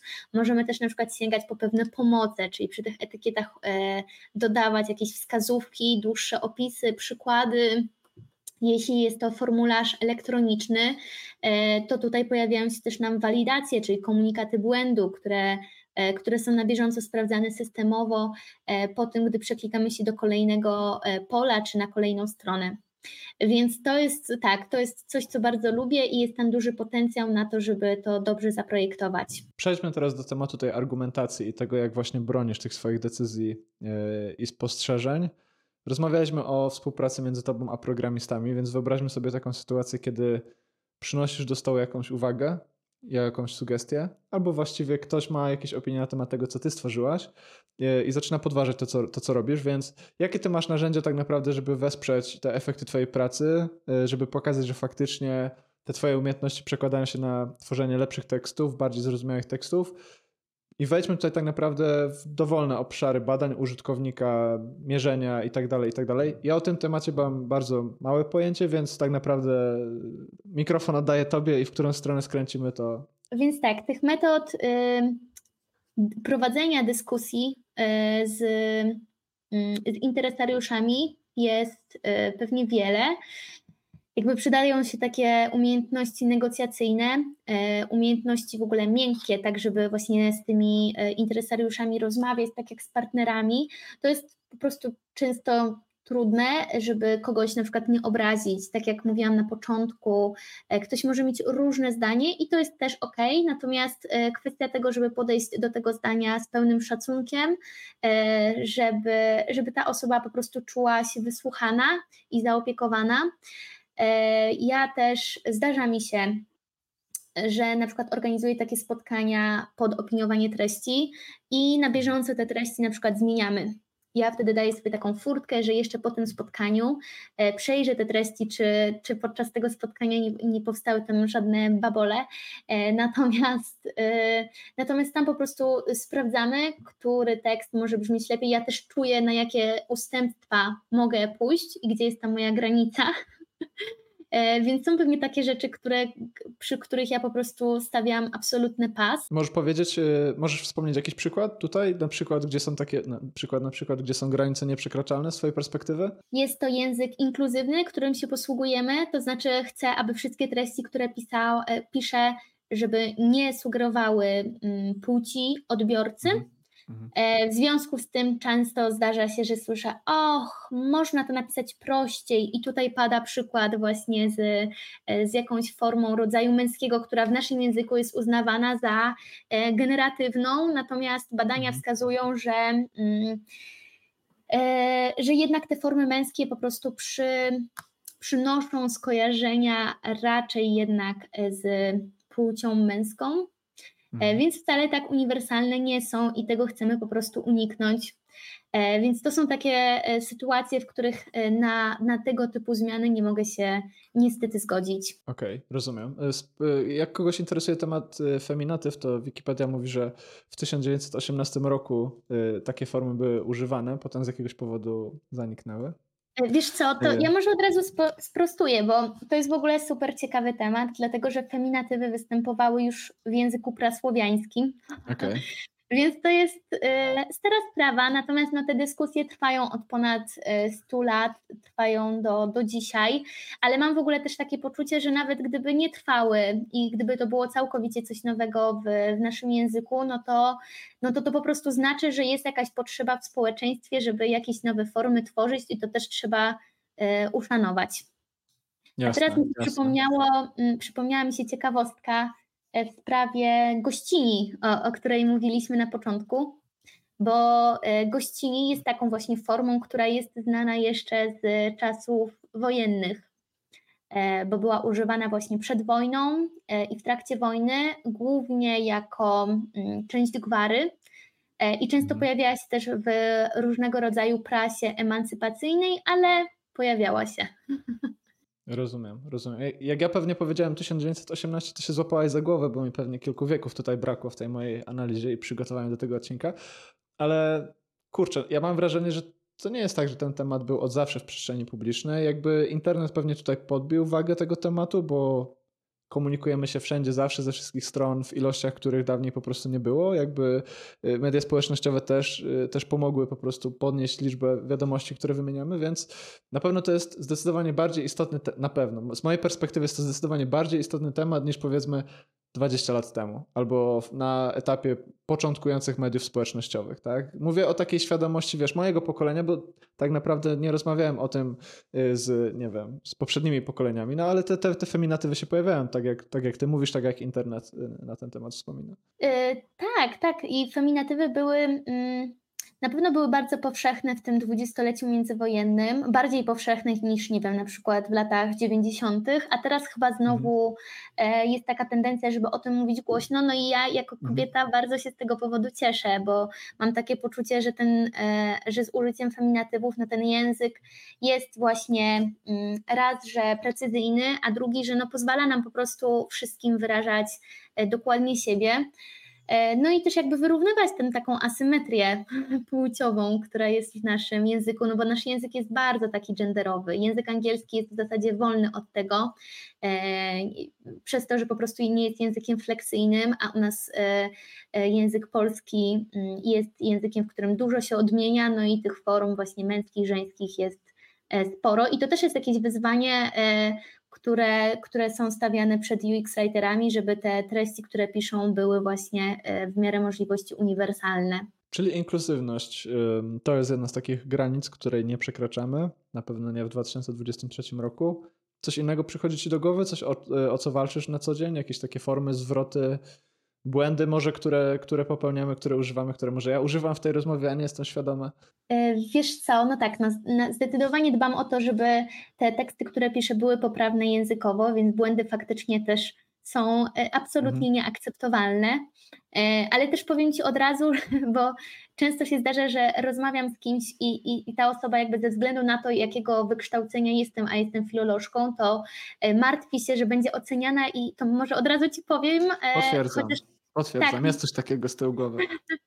może, może trochę za późno, bo widzę, że już minęło, minęło nam parę minut rozmowy, ale e, ja staram się nie oceniać, a na pewno jakby inaczej. Zdarza się, że ktoś mnie prosi o to, żebym zwracała mu uwagę wtedy, kiedy się pomyli i wtedy mhm. mogę to robić, ale w innym przypadku staram się nie, e, no żeby po prostu tej osoby nie zniechęcać, to chyba nie jest nasz cel w rozmowie. Jasne. Badanie użytkowników albo badanie właściwie, właściwie też efektów y, Twojej pracy. Mówiłaś o, o pewnej praktyce, która teraz mi wypadła z głowy. Mm, opiniowanie treści, tak? Opiniowanie treści. Możesz powiedzieć coś więcej, jak to wygląda? Opiniowanie treści e, to opiniowanie, mm, to weryfikowanie treści z interesariuszami interesariuszami różnej maści, no bo jeśli tworzymy treści, to one są tworzone do konkretnych produktów lub usług, a te produkty lub usługi mają swoich właścicieli biznesowych w firmie. Więc często, zanim treści zostaną wdrożone, e, no muszą jeszcze zostać po prostu dodatkowo zaakceptowane, przede wszystkim pod względem no, takiej zgodności z prawdą, tak żebyśmy nigdzie się nie rozminęli, jeśli chodzi o to, jak ten produkt lub usługa działa, e, ale też często te treści są opiniowane z prawnikami, mm, Więc no tak, żebyśmy nie narażali się jako firma na jakieś nieprzyjemne konsekwencje prawne. Czyli rozumiem, że to są badania bardziej wewnętrzne, a takie badania zewnętrzne, jakieś organizowane spotkania? Wiem, do czego dążysz, więc tak. Jeśli chodzi o takie testy treści, to one też funkcjonują, przyjmują całkowicie inną formę i może od razu powiem, że takie testy treści nie należą do najpopularniejszych. Wydaje mi się, że żadna agencja w Polsce chyba nie skłamie, ale tak mi się wydaje, że żadna agencja w Polsce oficjalnie takich, y, y, takich badań nie oferuje. Y, nie istnieją też takie gotowe czy kompleksowe rozwiązania badawcze. Natomiast funkcjonują powiedzmy takie kombinacje techniczne, które można potraktować bardziej eksperymentalnie. To znaczy, mam na myśli to, że wszystkie sposoby badania treści pochodzą raczej z ogólnych badań użyteczności. Jakby bierzemy te badania użyteczności i adaptujemy je do treści. Więc one nie zostały stworzone prymarnie do tego, e, no ale zostały do tego po prostu, e, do tych badań słownictwa zaadaptowane, no i też spełniają swoją funkcję. I tych badań. Yy, tych sposobów badania treści jest parę. E, łatwym e, i takim chyba najprostszym sposobem badania treści są badania korytarzowe, gdzie łapiemy, tak jak sama nazwa mówi, przypadkowych respondentów, często właśnie jakby w ramach jakichś przechadzek na korytarzu. Nie mamy tam żadnego pilotażu badawczego, tych respondentów może być dużo, dużo mniej, nie tworzymy też pewnie jakiejś pełnej dokumentacji i wtedy po prostu dopytujemy, jak E, te treści są odbierane. E, natomiast jeśli mamy czas i budżet, to zdecydowanie lepszą e, opcją jest, są takie badania mm, czy ilościowe, czy jakościowe, natomiast po prostu na większą skalę, bardziej uporządkowane. A w zasadzie najlepszym sposobem, kurde, teraz chciałam zabłysnąć mądrym słownictwem i nie wiem, czy pamiętam dobrze, ale to ma chyba swoją nazwę triangulacja E, i to polega na tym, że weryfikujemy i pogłębiamy wnioski pozyskane jedną metodą badawczą, e, inną metodą, tak? Czyli mhm. mamy jakieś wnioski z jednej metody, pogłębiamy ją inną i wtedy e, mamy większą pewność, że, że te wnioski są po prostu wiarygodne. Mm, Taki Więc... cross-checking, tak? Coś takiego. Tak, dobrze, dobrze okay. to ująłeś, jasne. Okay. Tak. Więc na przykład jeśli mamy jakieś hipotezy badawcze, które chcemy zweryfikować, to możemy zacząć od badań ilościowych, które pogłębimy e, jakościowymi. A jeśli na przykład nie mamy jeszcze jakichś hipotez, ale mamy przestrzeń do badania, możemy zacząć od badań e, jakościowych, które te hipotezy wygenerują. E, no i cóż, e, jeśli chodzi o, zastanawiam się, czy zacząć od e, sposobu przeprowadzania tych badań, czy od metody tych badań, co Cię bardziej interesuje? Interesuje mnie to, jak używasz tych procesów w codziennej pracy, więc, więc myślę, że możemy zostać na takim poziomie ogólnym, nie musimy aż tak bardzo w szczegóły wchodzić, natomiast jakbyś powiedziała jeszcze coś więcej o tym, jak z Twojej strony wygląda przeprowadzanie takich badań, albo jakie umiejętności są wymagane, no to myślę, że byłoby by to ciekawe. Więc e, jeśli chodzi o badania treści, to tutaj mm, sposób podejścia do tych badań będzie dość podobny co do innych badań, to znaczy będziemy przygotowywać taki plan badawczy. Czyli e, musimy wiedzieć, jaki jest cel i jaki jest zakres naszych badań, co chcemy osiągnąć, czego się chcemy dowiedzieć, albo odwrotnie, czego jeszcze nie wiemy, a co byłoby dla nas wartościowe. Mm, musimy wybrać jakąś konkretną metodologię dostosowaną do tego e, problemu badawczego, z którym się mierzymy. I ważne, żeby e, postarać się uzasadnić jakoś tę metodologię, wybór tej metodologii. Mm, dobór próby, czyli to, kim są nasi respondenci, jak będą rekrutowani, ile ma ich być. I tutaj e, jakby możemy się powoływać na rekomendacje Nielsen Norman Group, to jest, e, wystarczy pięciu respondentów, aby zidentyfikować bodajże 85% e, takich problemów interfejsowych, a co najmniej 15, żeby zidentyfikować wszystkie. E, więc tak jak widzisz, ta grupa badawcza wcale nie musi być tak duża, żeby te problemy użytecznościowe zostały zidentyfikowane. Natomiast e, wiadomo, że jeśli na przykład z badanej strony lub aplikacji będzie korzystała zróżnicowana, dużo większa grupa odbiorców, no to e, warto zadbać, żeby ta e, próba badawcza była jednak trochę większa niż te 5-15 osób. Mm, no i cóż, zasady są dość podobne, jeśli chodzi o rekrutację, bo tutaj będziemy rekrutować pewnie osoby mm, albo przez znajomych, albo przez media społecznościowe. Jeśli mamy budżet, możemy też zatrudnić agencję, która e, zadba o to za nas. E, ale jeśli nie mamy agencji, no to taka rekrutacja samodzielnie też jest możliwa. E, możemy też się ogłaszać na różnych platformach typu OLX czy Gumtree. Wiem, że coś takiego jest praktykowane, chociaż wtedy różnie ludzie podchodzą z jakby z, jakby z zaufaniem do tego typu mhm. ogłoszeń. Warto też rekrutować osoby, które jeszcze nie miały doświadczenia z tego typu badaniami. E, wiem, że są takie osoby, o których się mówi, że oni są trochę jak zawodowcy, to znaczy żyją po prostu z tego typu, tak, żyją z tego typu badań, więc, e, więc tak, jeśli się przeprowadza takie badania, no to po prostu koniec końców e, często już się na te same osoby trafia i jest się w stanie je po prostu odsiać na tej wstępnej, e, przy tej wstępnej eliminacji, no a czasem nie jesteśmy w stanie tego uniknąć i to będzie jakiś ten nasz margines błędu.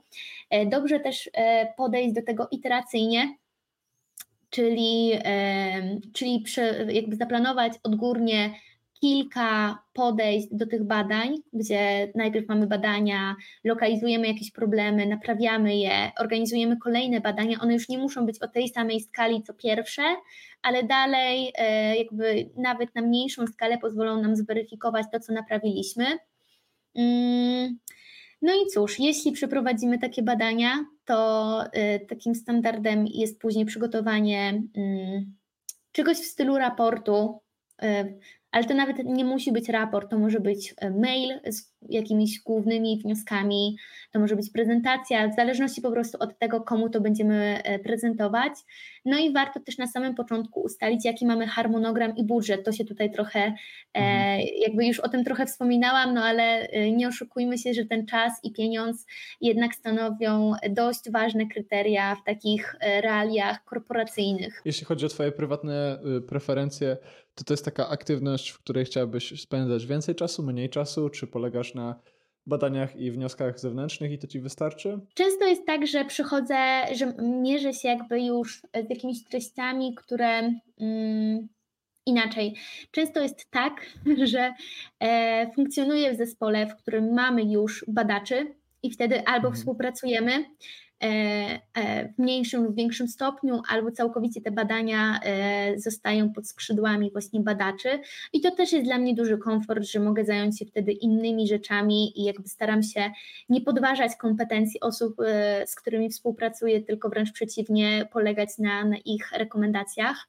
Mm, natomiast zdarzało mi się organizować takie badania na własną rękę mm, i mam takie poczucie, że że jeśli miałabym wybór, to badałabym więcej niż mniej. Mhm. Bo wiesz, jak to mhm. jest, albo nie wiesz, e, ja często się z tym mierzę, że mam jakieś swoje hipotezy e, względem mhm. powiedzmy jakiegoś takiego podejścia mentalnego użytkowników, e, natomiast później wychodzę z tym do, do respondentów i okazuje się, że wcale tak nie jest i no i zdarza się, w sensie trzeba mieć duży dystans do tych treści, które piszemy, bo często jestem z tych treści bardzo, bardzo dumna i one idą na badania i wśród tych badań, badań nagle wychodzi, że ludzie kompletnie nie widzą tych treści, albo ich nie rozumieją, albo rozumieją, ale inaczej.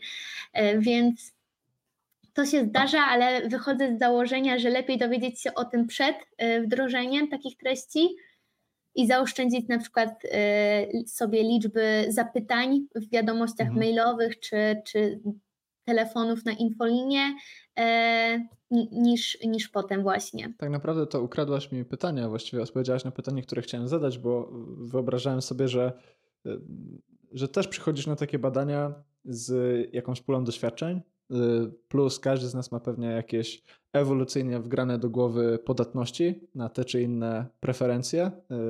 Mamy duży temat błędów poznawczych, szukamy potwierdzeń w tym, w tym co robimy.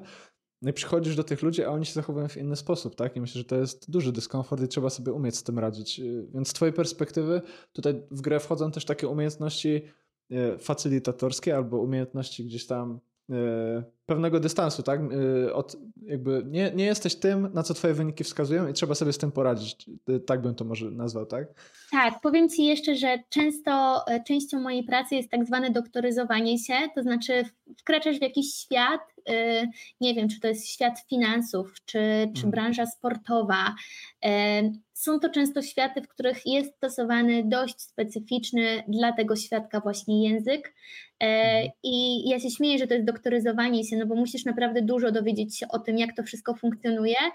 I najpierw bardzo dużo czasu poświęcasz na to, żeby, żeby tego wszystkiego się nauczyć, a później przy pisaniu treści starasz się trochę o tym zapomnieć, bo łatwo wpaść w tę taką klątwę, mm, w klątwę wiedzy.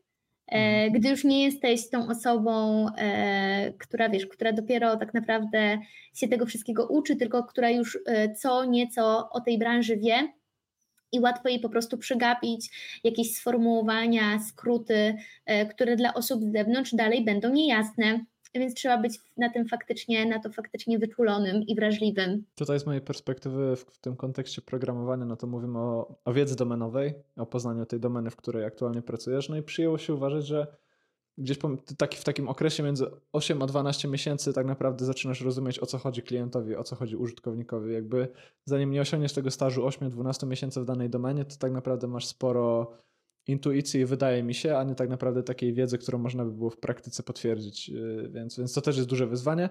Ja mówię o tym z perspektywy programisty, no bo w tym zawodzie też często podejmujemy decyzje w imieniu użytkownika i zgadujemy, jak ten produkt powinien działać, żeby jak największa pula użytkowników była po prostu z niego zadowolona. No i jeśli przychodzisz do stołu albo do takich rozmów właśnie bez tej wiedzy domenowej, albo bez tego doświadczenia, o którym ty powiedziałaś, no to, no to mamy problem, tak? Możemy możemy wpaść e, w, w tarapaty i w ten czy inny sposób po prostu za to zapłacić. Więc, więc jest sporo punktów wspólnych pomiędzy, pomiędzy tym światem programowania a tym światem UX writingu. Do takiego wniosku dochodzę. Więcej niż myśleliśmy. Zmierzając powoli do brzegu, e, bo widzę, że 90 minut e, za nami, zbliżamy się, zbliżamy się do takiej wartości. Chciałem zapytać, czy ty się czujesz jakoś odpowiedzialna za, za te treści, z którymi wchodzi w interakcję użytkownik, czy jakby mm, czujesz wręcz jakiś taki brzydkie, brzydkie słowo commitment względem tego, y, co tworzysz y, w stosunku do użytkownika, czy starasz się być właśnie mm, oddalona y, od tego, co w tym produkcie się pojawia i nie być tymi, tymi treściami? Jak to wygląda u ciebie tak personalnie? To znaczy tak, jeśli chodzi o, o dystans, to on jest niezbędny. E, bo mówiliśmy sobie, że pisać każdy może, więc bardzo łatwo jest różnym ludziom wypowiadać się na temat tych treści, które tworzę, nie mając, y, no brzydko mówiąc, zielonego pojęcia na temat tego, co mhm. za nimi stoi, więc ten dystans jest niezbędny, natomiast y, takie przywiązanie i tak trochę jest, ale staram się, żeby to było przywiązanie na zasadzie takiego zimnego chowu, że mm. coś tworzę i puszczam w świat y, i i nie obrażam się, jeżeli, jeżeli to zostanie skrytykowane, a wręcz właśnie staram się być bardzo otwarta. I też mam takie poczucie, w sensie trochę chciałam się śmiać, jak formułowałeś to pytanie, bo ja bardzo często ze strony swoich znajomych spotykam się z tym, że gdy już zrozumieją, na czym polega mój zawód i dowiedzą się, gdzie pracuję, to każdy, wiesz, każde jakby doświadczenie, z którymi oni mają do czynienia, doświadczenie, które ich spotyka w kontakcie z tą firmą, jest mi raportowane. Okay, Więc okay, na przykład zdarza mi się, że dostaję jakieś, e, jakieś screeny, na przykład zrzuty ekranu, jakieś maili, czy wiadomości SMS-owych, czy czegoś w interfejsie i, z komentarzem ty to pisałaś? Co to ma być? No, to jest, ale, to jest odpowiedzialność. Tak, ale zdarza mi się też e, przy szukaniu na przykład e, różnych mm, inspiracji, przy tworzeniu treści wychodzić y, w drugą stronę z tą inicjatywą, gdzie chodzę po znajomych i mówię: Hej, a możecie mi pokazać najlepszy przykład, nie wiem, newslettera, który, który spływa na Waszą skrzynkę? E, no bo, no bo trochę wtedy odrabiam. Przeprogramowany newsletter, sorry, musiałem. E, promowanie, tak, promowanie produktu marki własnej. To była taka, wiesz, piłka do pustej bramki, także musiałem tylko po prostu nogę dołożyć. I, I po prostu ta reklama się pojawiła. Jak musta mus, no. Musta mus po prostu.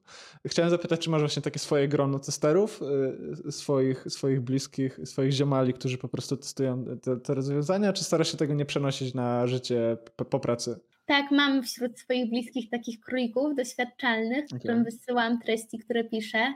E, z mniejszym lub większym entuzjazmem do tego podchodzą, no ale wiesz, e, zdarza się na przykład, że testuję jakieś treści, że pierwsze testy treści przeprowadzam na swojej mamie czy babci, albo na dużo, dużo młodszym bracie, e, więc, więc tak. To też jest zawsze jakiś wyznacznik. Nie powiedziałabym, że to jest coś, czym mogę się pochwalić na spotkaniu biznesowym, ale jest to coś, co zawsze daje mi do myślenia. To jest temat na kolejną rozmowę. To jest temat na kolejną rozmowę. Nie wiem, czy znasz taką książkę The, The Mom Test? Test mamy? Coś takiego? Wiesz co, na pewno kojarzę, ale nie wiem, czy czytałam. To jest książka o przeprowadzaniu rozmów, takiego user researchu, takiego discovery produktowego, yy, które sprowadza się do takiego podsumowania, że musisz być w stanie tak prowadzić te rozmowy, żeby nawet twoja mama nie, nie potrafiła cię okłamać. Więc yy, w przeciwieństwie do takiego podejścia, kiedy pytasz swojej mamy, czy to, co robię, jest fajne, mama mówi, oczywiście, że to jest fajne, jakby przytula cię i wiesz, i dostajesz całusa na, na, na pożegnanie. Także nie jest to łatwy temat, szczególnie jak w grę wchodzą relacje, to zgaduję, że, że bliscy mogą mieć jakieś trudności z podzieleniem się takim szczerym feedbackiem. Moi bliscy to... są bezwzględni dla okay, mnie. W takim okay. razie muszę się nad tym poważnie zastanowić. Myślałam, Czy... że nawiążesz do czegoś innego, bo e, jeśli chodzi o takie kontakty z bliskimi, to w ogóle jeśli chodzi o mój zawód i właśnie rozmowy z bliskimi, e, to często spotykam się z, z takim, wiesz, próbą wyjaśnienia, czym się zajmuję przy, nie wiem, przy wigilijnym stole. No tak, e, tak nawet e, inaczej, ostatnio byłam też e, na wizycie u lekarza i tam też musiałam wyjaśnić, e, kim jestem z zawodu, bo to jest takie standardowe pytanie przy, przy zbieraniu wywiadu. I to jest zawsze wyzwanie. Jakby możesz się zajmować upraszczaniem treści zawodowo, ale jak babcia cię pyta, czym ty, drogie dziecko, się tak w ogóle zajmujesz, to to, to, nagle jakby wszystkie twoje narzędzia po prostu wypadają z rąk. Znam ten ból, ja jestem programistą, niezależnie od tego, czy akurat robię ilustrację w Figmie, y, szukam kogoś do jakiegoś zlecenia, czy cokolwiek y, robię wspólnie z Marcinem, także jestem po prostu programistą i to ucina dużo takich rozmów. Y, rozumiem, znam, znam ten ból. Człowiek od komputerów. Paulino, na koniec pytanie, gdzie można pogłębić wiedzę na ten temat, który ty dzisiaj nam tutaj do stołu przyniosłaś. Wyobraźmy sobie, że mamy słuchacza, który zajawił się tym tematem, chciałby wejść w ten świat, może idźmy jeszcze dalej, chciałby się w ogóle przebranżowić, bo przekonała go ta rozmowa, zaciekawiłaś go tym swoim y, światem. Co dalej? Zaczynać od kursów, zaczynać od książek? Jeśli tak, to jakich? Czy próbować aplikować i patrzeć, czego tak naprawdę oczekuje rynek w trakcie rozmów? Jak ty byś podeszła do tego tematu? Więc tak, na pewno polecam dołączyć do społeczności, które e, są na, wśród mediów społecznościowych, na mediach społecznościowych. Mhm. E, czyli mam na myśli tutaj różnego rodzaju grupy na Facebooku, ale też na LinkedInie. Na, na Facebooku mogę polecić dość e, aktywne trzy grupy. To będzie UX Writing, drugie microcopy and UX Writing i trzecie daily UX Writing. E, wydaje mi się, że w tej ostatniej, na tej ostatniej grupie codziennie pojawiają się właśnie nawet takiego swego rodzaju powiedzmy wyzwania UX writerskie, do opisania, e, to przyjmuje taką formę, że ktoś wrzuca jakieś polecenie i ludzie generują swoje pomysły i nawzajem je oceniają, więc to może być dobry start dla osoby, która jeszcze wcześniej się tym nie zajmowała, a chce zobaczyć, czy w ogóle by się w czymś takim odnalazła. E, no ale oprócz tego mamy też e, duży wybór wśród książek, wśród artykułów, wśród podcastów, taki jak ten nasz, ale też pojawia się już coraz więcej kursów w tej tematyce i niezmiennie też będę polecała e, swój. Dobrze, dobrze. Polecę śmiało. tak, jeśli chodzi o czytanie, e, o książki, to bardzo polecam Writing is e, Designing. Mamy też taką książkę bardzo, bardzo basic pod tytułem Microcopy, The Complete Guide albo Strategic, Strategic Writing for UX. E, I myślę, że to będzie takim, taki dobry start właśnie dla osób, tak, które tak jak mówisz, teraz nas słuchają i zastanawiają się, czy to coś dla nich. Podoba mi się to stwierdzenie writing is designing. Dzisiaj o tym czytałem w temacie e, komunikacji ze sztuczną inteligencją. To jest temat, którego nie poruszyliśmy, a pewnie moglibyśmy sobie zrobić dogrywkę tylko na ten temat i myślę, że tak zrobimy. Myślę, że moglibyśmy sobie zrobić dogrywkę i, i porozmawiać, porozmawiać o trendach i tych zmianach na rynku UX writingu. Y, natomiast jak otworzymy temat sztucznej inteligencji, to myślę, że kolejne 90 minut trzeba sobie przygotować, albo nawet więcej. Prawda, bo dzieje się bardzo.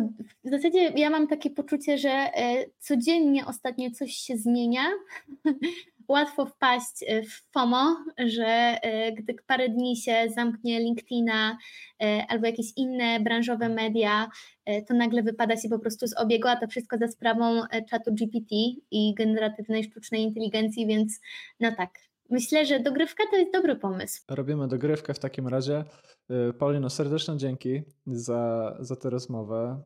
Y, sporo notatek zrobiłem sobie tutaj na boku. Mam też sporo poczucia winy a propos tego, co mówiłaś o prostym języku i tego, co się czasami pojawia na przeprogramowanych, ale myślę, że, że będziemy nad tym pracować. Mamy książki Writing is Designing, Microcopy, The Complete Guide i Strategic Writing for UX. To wszystko znajdziecie w opisie tego odcinka. No i cóż, za jakiś czas prawdopodobnie runda druga porozmawiamy o prostym języku w świecie, gdzie wielkie modele językowe będą pisać za nas albo pomagać nam w pisaniu. Ale to za jakiś czas. Jeszcze raz dzięki wielkie za tę rozmowę. No i do zobaczenia. To ja dziękuję. Cała przyjemność po mojej stronie.